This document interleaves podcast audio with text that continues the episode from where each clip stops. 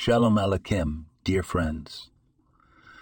Today, let's take a few moments to delve into the wisdom of the Rambam, also known as Maimonides, in his seminal work Mishneh Torah.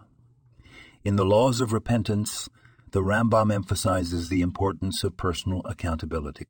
He writes, Each and every person has merits and sins. A person whose merits exceed his sins is zeter termita righteous. How then does this wisdom apply to our everyday lives? It's simple yet profound.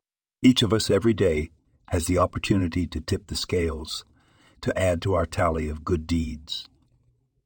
Whether it's a kind word to a neighbor, lending a helping hand, or standing up for justice, every moment presents us a chance to tilt the balance towards righteousness. Yet, the Rambam adds, the same applies to an entire country.